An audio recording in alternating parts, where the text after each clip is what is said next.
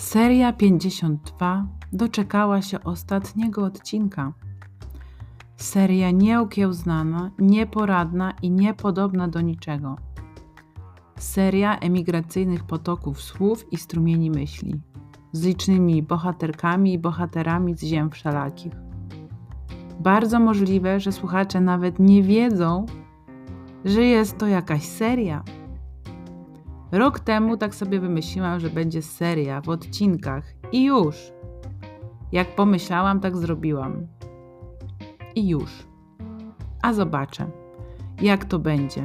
A co mi szkodzi? Za 10 lat odsłucham, pośmieję się, uronię łezkę. Od taka pamiątka z młodości. A ty, słuchaczu i słuchaczko, daj znać, że jesteś po drugiej stronie. Jak ci się podoba? Czy wypociny nieporadnej twórczyni wywołują uśmiech na twarzy?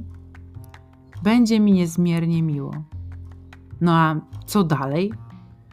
Teraz twórczyni musi naprawdę odpocząć. Ostatni rok produkowała jak szalona, a ma przed sobą sprawę życia i śmierci do załatwienia.